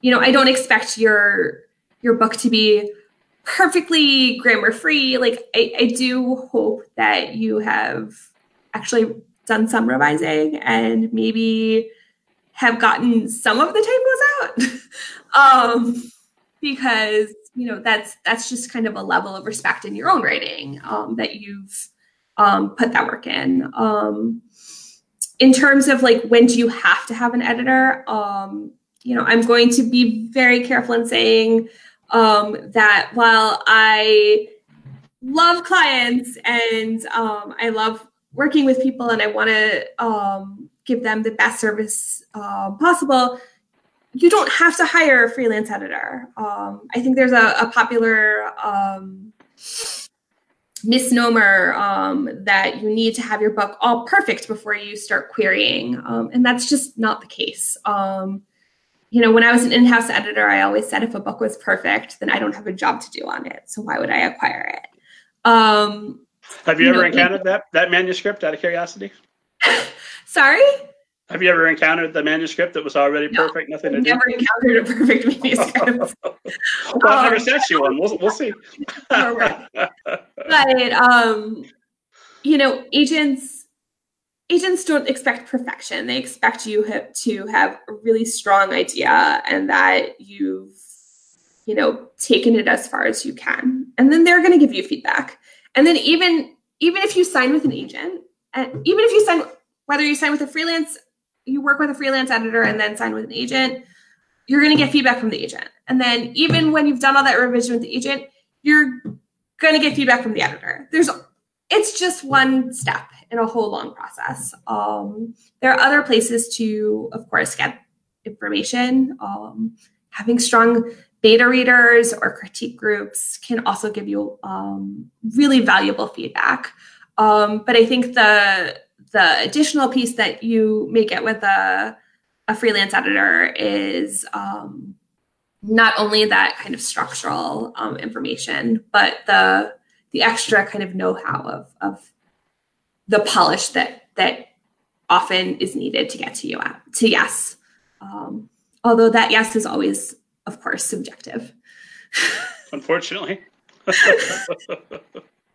well, kind of setting an expectation around um, how much time is, is going to be needed. Uh, let me pick a totally random example that is not my last manuscript in any way, but let us say that some foolish person who called themselves the middle grade ninja wrote a middle grade book that was 120,000 words and needed to cut it down to 75,000 words. And I come to you and I say, Allison, help me. What have I done to myself? What kind of turnaround time are we looking at? How long is it going to take us to get there? Would you estimate? For a project like that, um, I probably would budget out conservatively at least six weeks. Um, and that's not necessarily that it will take me six weeks to do it, um, but it's that, you know, it's not just one client. I'm working for, you know, multiple people at multiple times, and I have to, you know, I may have things that are already signed up as well. Um, you know, one thing that I that I am I'm realizing more and more is that I, I will have people who come to me who are like, I am ready to go right now. And I have to say, you know, I would love to work with you right now, but unfortunately, I'm booked up for the next, you know, couple weeks. So I actually won't be able to turn to your project until this date. And I think that's also another important thing to kind of analyze when you're looking at um, freelance editors. If you need somebody urgently, um, you may be able to get somebody urgently, but they have other, you know, they have other obligations as well, and they may not be able to turn to your project right now. And even if they are turning to your project immediately because they're squeezing you in, that may impact the rate that um, that they charge you, um, especially if you're working on a very tight deadline. Um, if you need it done by this date for some specific reason. Um, so I would probably conservatively budget six weeks um, just to give me some time um, and flexibility to really dive into your work. Um, it probably takes me, for a book like that, probably takes me, it depends. I mean, it really depends on the prose, but it, it could take me, you know, maybe three weeks, three, four weeks to edit it and then give myself a week, which I don't need to write the editorial letter. Um, and then once I turn um, my work back to my my clients um, on their schedule. You know, they I mean they it is totally dependent on and when it works for them. We always have a follow up phone call um, where we can go through the feedback that they've received um, to clarify anything, to brainstorm, um, whatever's necessary um, to kind of give them the most solid launching off point for their next round. And so, uh, when you get started to dive in, are you just going to read it once and, and, make notes, or do you start editing from page one and, and keep going? How many times are you typically going to go through the manuscript before you get me an editorial letter? Um, it really depends on the project. Um, I think often I will go through and read and take notes while I'm reading, um, and then I will go through another round and do um, kind of more refined work um, and make sure that you know maybe there were questions that I was asking in my first read that on my second read, oh, that's actually addressed, and maybe we just need to tweak how it's addressed, but like we're fine. Um, I I think I typically do at least two reads for a project. And then if you're finding an issue uh, this character, you know, their motivations don't line up. Are you then going through and marking every time that happens, or are you marking it just the once and saying, okay, watch for this the rest of the manuscript? How do you typically work that way? I'm probably marking as I'm going through when it is um, striking me. So it may not be every time, but I may mark it a few times. Um, and then maybe by like the third time, you, get the picture. So I'm not going to necessarily give you um, I, I can't do the work for you, I, I would say. Um, but I will certainly will um, give you some instances, and then um, from there, um, in the in the editorial letter, kind of give you some some broader um, ideas to think about. You know how you might how you might address it. It doesn't mean it's necessarily the right way to do it. It might not be the way that clicks for you. You might find another way to address that problem, and that's fine. Um, but it's kind of getting your brain in the right place to kind of think about solving it. That makes sense. I'm watching the time here, and I'm watching it dwindle away. These conversations always fly by so fast. So let's uh, let's turn with what time we have left to getting as much free assistance as we possibly can. I'm big on that. Um, so let's start with. Uh, well, let's just start with the basic general. What are the most common mistakes that you see uh, writers making in their drafts? Um, well, one common mistake I see is they're not giving themselves enough time. Um, they're trying to rush the process. The process will never, the process does not like to be rushed and it will never be rushed. And I can tell when somebody has actually taken the time to really um, put the work in versus when somebody uh, is like, oh, I just got it out and now I'm sending it off. Um, the, I got it out and I'm sending it off never works. Um, you know, we say that we, writing is really, really hard, but um, I always kind of feel like you just got to get the words on the page, and then it's really the revising that is what makes something sing. And you have to, the revising takes time, and part of the process of that time is not working on the project, is putting it aside and going and doing something else. Maybe it's doing a different project. Uh, maybe it's going and taking a walk. Maybe it's going and um, painting your living room for a week and then coming back to it. Um, and when you come back, you'll see with fresh eyes, you'll see all kinds of, of big picture issues um, popping out that just weren't there before. Um, so I think rushing is definitely a problem. Um, going back to those four questions that um, I posed before, um, I'm finding quite often that when I'm editing, I suddenly step back and, and say, what's the plot here? Like what's what's our actual arc? Um, because somewhere along the way in the writing, we we lost it. Um, so not taking that that writing is very much about um, going and looking at the the teeny tiny little uh, capillaries on on the leaves and all the the details, and then pulling back and looking at the whole forest. And you have to be able to go back and forth. Um, and sometimes we forget that you have to take that step back too. Um, and where we started in the story doesn't mean that that's where we ended um, in the final product uh, or the the at that moment product. Um, so you know taking the time to to step back and, and assess that actually I kind of lost my way here um, is also a big problem. Um, and when you want to look at a, a, a, writer's plot issues, do you prefer to get a summary from the writer up front that tells you this is the plot I think I've achieved, or do you prefer to just uh, get started, read what they've actually written, and then determine what the plot is?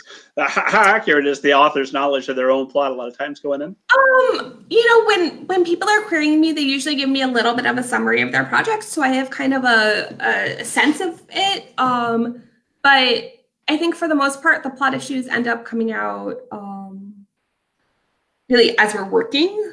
Um, I I can't always say that I I can't honestly say that I've had an author characterize their book as um, entirely like one way, and then I read it and I'm like, that's not that's not what we have here. Um, I have had aspects of of a story um, where that's really come out, um, and then you know I've said you know X Y Z, and they're like, oh, that's not what I intended at all. I intended this. I intended you know J, and then I'm like, oh, okay. Well, if that's what you want, then um, here are some things to think about that might help you get there. Um, and actually, I have a really great story um, about working with an author that's about when it's about that, but it's also about when to stand your ground um, as an author um, to protect your work, um, which I think is something that a lot of authors also are um, wary of when they're working with other people. It's it's very hard to open up yourself to the feedback from others. Um, but I had um, an author, a very dear author who I worked with, who had a romance line um, in her novel, and um, it just wasn't really clicking. And I, I said to her, um, I really want more banter between them. I, I, you know, we need we we need more kind of build up. Um, I, I want, you know, it needs to be more Elizabeth Darcy Pride and Prejudice for those who don't get the reference. Um, we just like need him to be more Darcy. And she she got really, really quiet on the phone. And then she came back to me and said, But he's not Darcy. And I was like, Yeah, yeah, I know he's not Darcy, but you know, we just we need more of that like tension between them. And, and she's like, No, no, no, Allison, he's not Darcy. He's Knightley, reference to Emma. If uh if viewers don't know what I'm talking about. And suddenly, when she said that to me, that her intention was this kind of model who was wildly different from this other kind of model, I understood what she had wanted from him. Um, and then I was able to to step back and be like, okay, great.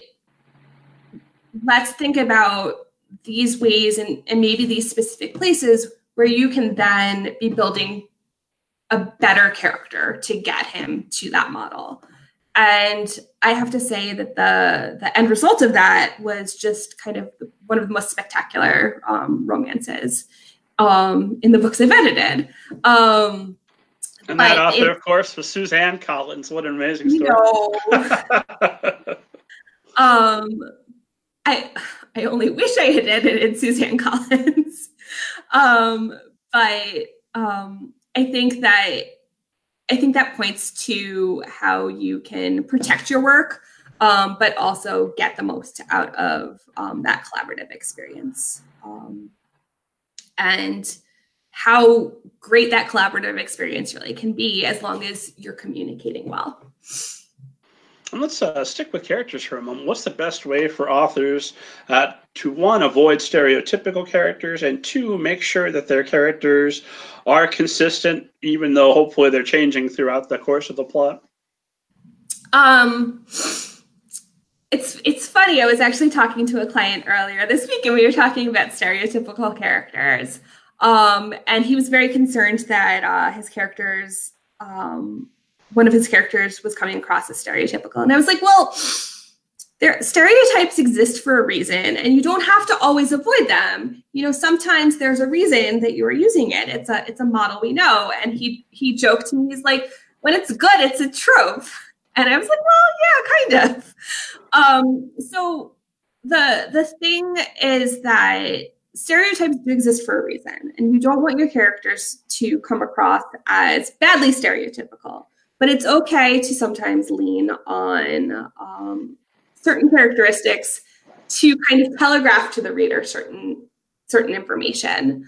Um, but you want to be artful and do it. And so my best advice for how you can artfully lean on that is if you're going to use something that's a little bit stereotypical, then you should go into it undermining it. Um, set us up um, for one expectation with the character, and then throw us something um, in their development that totally gets us questioning that. And that often helps lead towards more rounded characters. You know, I think the, the easiest way to look at this is with a villain character. Um, so often we see villains, um, so often in books, I see villains doing that great, um, or maybe not so great villain monologue where we get the the whole kind of breakdown of of their entire plan and like how we ended up that way. Sure, Batman and Robin are tied up to the trap, and there's all the time in the world to talk. Yeah, all the time in the world, as, as you know that that uh, saw blade is is coming towards Batman's head. Um, but and I I have edited out that kind of thing so often. But if we see that kind of stereotypical villain and then get a sense of um, kind of their deeper role, their motivation, if we start maybe getting some facet of them that makes us shocker empathize with them suddenly they're not so stereotypical anymore. They're a little bit more complicated. And that's a much more interesting character to follow. Um so i think you know if you're gonna lean into something and then go undermine it if um i always want to see characters grow as well um, remember that even your characters that we're not supposed to like so much still have their own um, motivations and reasons for being, and those need to be reflected in the story too. And they should probably change over time too, because they're, you know, it's all about action and reaction. They're reacting to things, and those things are going to change who they are in some way, shape, or form. Does that help? It absolutely helps. And I'm thinking, what's the best way to make sure your characters are proactive versus passive? And how can you flip that on its head when you're finding passive characters? Um, so I always like to kind of think about is a character is a character sitting there kind of dwelling in their problem or are they doing something to change their circumstances um, so I think I think often when you have a passive character, um, it's because they've kind of got mired and they're not doing the clawing out to get out of their circumstances. Um, and so if you find that your character is kind of just being pushed around um, by the circumstances, then that's probably a, a place where um, you've identified a passivity that that you need to find some way to break them out of. Um, I I think that's probably where I say throw something at them, um, throw something at them to make them push back, um, and um, that often can get you to kind of course correct to get them um, to move to a more active stance. So even if a character is being pushed around by fate or whatever the obstacles are, they, they have to. It's not time in the story to push through. I got you. So even if they attempt something and it doesn't work, blows up in their face, at least they tried something that's a proactive right. character. Because because if it blew up in their face, okay, so it blows up in their face. So then you pick yourself up and you. How are they picking themselves up to to to move forward? Because they, you know, if if it blows up in their face and they give up, then story's over. You're done and it wasn't very satisfying. So it's always about, you know, them finding their little hole in the dark to to find a new a new tactic to push forward. It helped me overcome one of my number one pet peeves in other people's writing as well as my own. Uh, is the um, scene where the character sits and thinks. I forever am trying to, to tear that yeah. out of my own fiction, although occasionally if you've got a character, I, I won't have them sit and think, Lord, no, I'll have them doing something, but thinking through the exposition we need to under the bare minimum we need to understand to get into whatever the next scenario is that, that, that they're headed to where the plot's going to pick up again. What's the best way to do those expositional scenes without literally having the character sitting there thinking about the exposition? Um, this is where I like where I find um, action and reaction and, and some internal dialogue helps. Um, I think internal dialogue can help to kind of break up a little bit of of the too much exposition piece of it. Um, but you know, nothing is more boring than than a character just like sitting in a room doing nothing, or two characters sitting in a room, you know, talking but nothing is happening. Um, find I mean, I think it's really dependent on um, what the story is. But I mean, if you have a character sitting and you know that you need to get them to another place um, in a future scene, then um, I think it can be useful to be like, okay, well, they need to be here in this scene and they're sitting here. How do I, like, what is the physical action to get them there?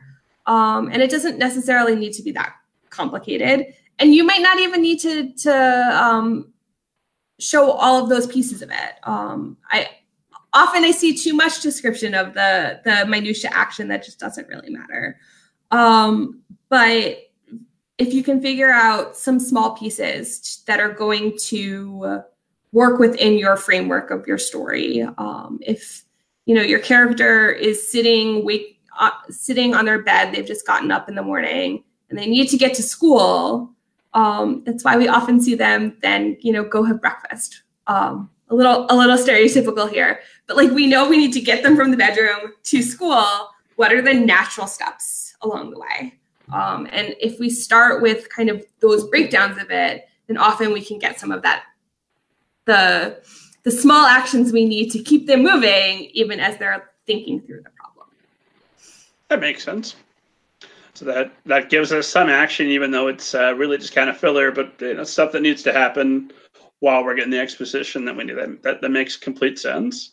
Um, oh, what was my other question for you? Oh, uh, something I'm always struggling with: uh, dialogue. I hate when I read um, uh, one of my own scenes or somebody else's where it's uh, basically just two talking heads against a green screen, which is sometimes necessary in a rough draft because you got to get the dialogue down. You got to uh, hash out the conversation. This is what's going to happen.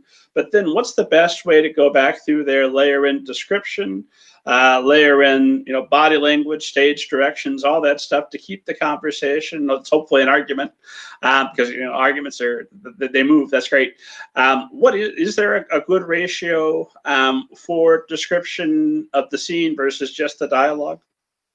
Um, I too cannot stand when it's just two talking heads in a room. Um, and I think as with, you know, I usually usually when I'm when I'm thinking about dialogue, um, one of my big problems with dialogue is that it often doesn't sound natural. Um, and so my big um, piece of advice on that is to read it out loud. And if it sounds weird in your mouth, it sounds weird in your character's mouths, and you know you need to fix it. Um, but at the same time, having a conversation is not just talking back and forth with someone. Uh, it's it's not beautifully pulled together sentences. It's often ums and uh, searching for words and, and, and vocalizations. Um, you know, wiping the hair out of your eyes, scratching your cheek. Um, so if you kind of think about those moments, and then when you're looking at your your your lines of back and forth dialogue, um, you know, every few lines, not at the same intervals, mix it up. This goes back to my sentence structure thing. You know, don't don't create a pattern with it. Mix it up. But you know, every few points, if you need something that to be particularly emphasized, or if somebody's made um, kind of a asinine comment I don't want it to be said in the dialogue. I don't want to know that from a dialogue tag. I'd rather see that from a physical action.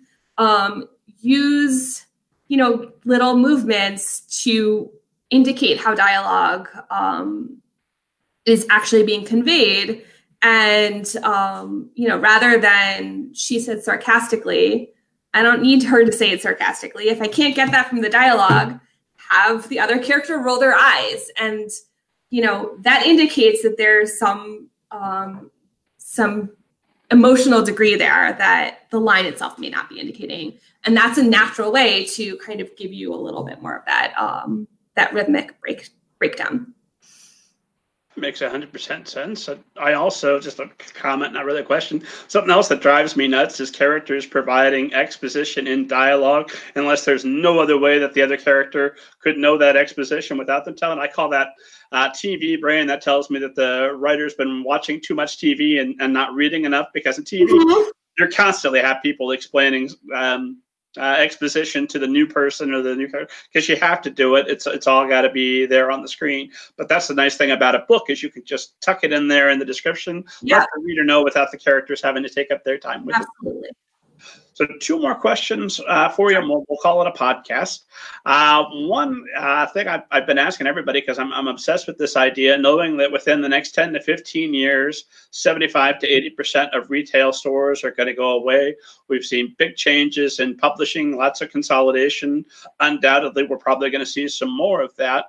But people are still going to want to read. They're still going to want books. There's still going to be authors out there pouring their souls out for us.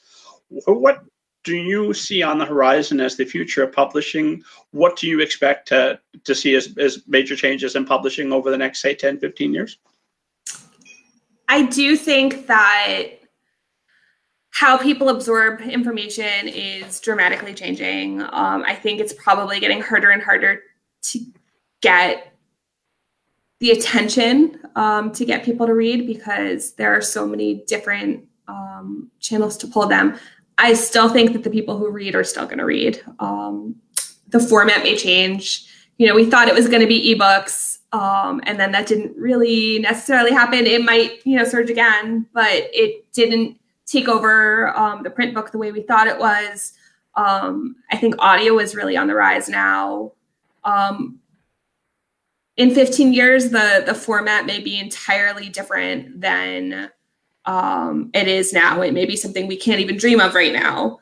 Um, but people are still going to want stories. It's been that it's just been intrinsic to our culture um, for forever. Um, smart publishers are going to figure out how to adapt and change with that. Um, and uh, other, you know, there maybe more consolidation. I, I sure hope not. I think that too much consolidation uh, is really a shame and it, it, it, limits kind of the venue and voices.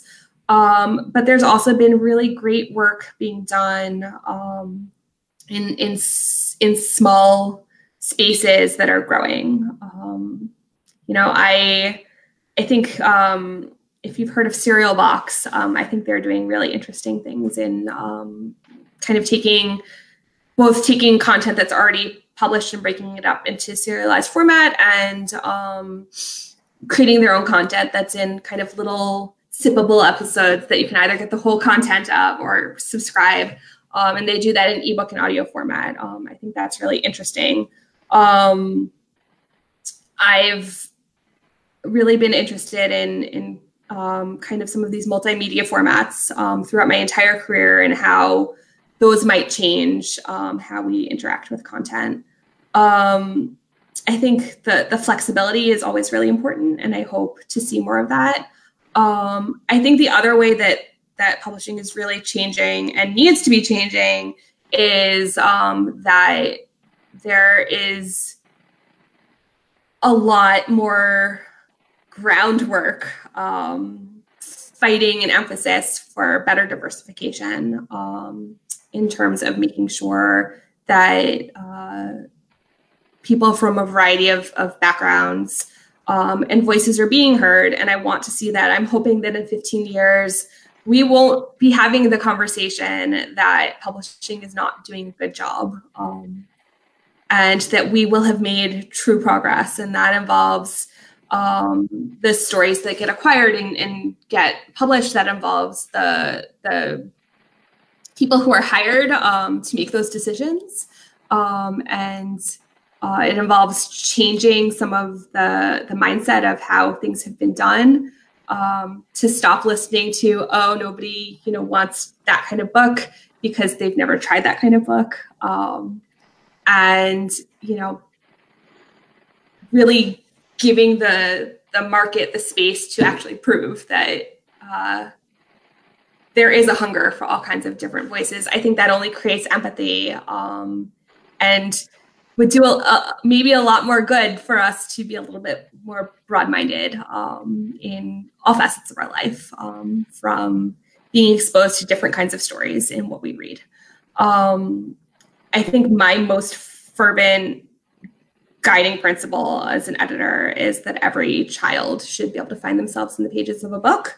Um, that they should be able to feel like they can do anything because they've seen characters who can do anything, who they feel connected with. Um, and so I'm hoping that uh, we can, as as an industry and as a community, really step it up to to make it so that it's not such a contentious problem, but actually we have done the work um, to to make the whole environment better. From your lips to the publishing gods ears, I 100% agree. Uh, we absolutely need more diversity. I look forward to the day when there could be a, a, commercial with an interracial family, a Cheerios commercial, and Twitter doesn't lose its mind. That that'll just be commonplace. That that is a dream I have for society. So please continue to push diversity in books. Make that happen. Uh, then uh, my next question to you that I, that I kind of ask everybody is, what is the one piece of advice that you would impart to any author if you had just this one opportunity for as many authors who are, who are listening or watching right now? What is something that they could do to improve themselves and set their fiction off on the right path? What's the one thing you tell them? Read a lot. Read a lot. Study what it is that you love. Um, do the breakdown of why you love that thing. What what is that author doing that you really love? Um, and how do you find your own way to accomplish that same thing? Um, it, it, involves a lot of time and, and study, and in the writing end, it's a you know throwing a lot of words on a page that you're probably never going to use. Don't delete those words you may use them. I mean, delete them from that project, but save them elsewhere.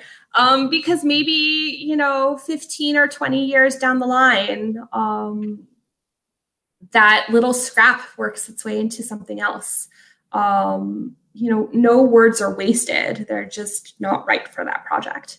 Um, but just read a lot and keep going. It is a is a perseverance thing. It is not anybody who thinks that they can can can write a book and just throw it out there and it's going to be a bestseller uh, is in for a serious awakening. It's it's a lot of work and um, you have to invest your time in it. And I'm going to add one other thing: um, create treat your writing as a career. It's not a hobby. Um, I hear too many people being like, "Oh yeah, I write in my in my spare time." Um, and if you treat it like a hobby, other people are going to treat it like a hobby too. Um, find your writing time. It's sacred writing time. Get your butt in the seat, do the work. Um, it's not a time for somebody to say, oh, um, mommy, like put the movie on for me. You know, no, when it's writing time, um, you know, make the people close to you understand that this is your time. And unless the house is burning down, you are not to be disturbed. Um, and if that means, you know, if you have family obligations, then that means that you need to carve out, you have to wake up at four in the morning to to get your 15 minutes of sacred time every day, then that's what you need to do. But you find your way to have your sacred space. Um, and treat it as sacred and don't let other people take advantage of it. Couldn't agree more. Now, if I could get you to explain that to my five year old, that would really help out a lot. I have to wake up at four in the morning. well, no, that's the uh, that's the thing. Uh, he creeps out of his bed and sleeps right beside his door. So uh-huh. when I creep in the hallway at four thirty, like time to get some writing done, he wakes up like, oh, I could have just slept in and and wrote with a challenge. Right. the good thing is that they get older, and so that may be like the that may be the issue now, but it will not be the issue always. Well, that's true. And uh, we had uh, Daniel, author Daniel Kenney on here. I think it was eight kids, uh, and he still finds a way to publish about eight to nine books a year. Uh, it can be done, and I'm absolutely carving out time that's that's sacred as well. So I 100% agree with you.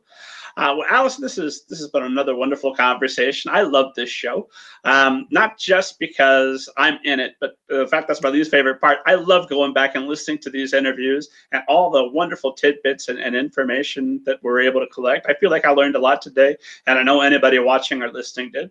Thank you so much for for carving out this time and for being here today. Uh, and remind uh, esteemed reader uh, again where they can find you. Uh, where's your website? Where can they find you on Twitter and anywhere else?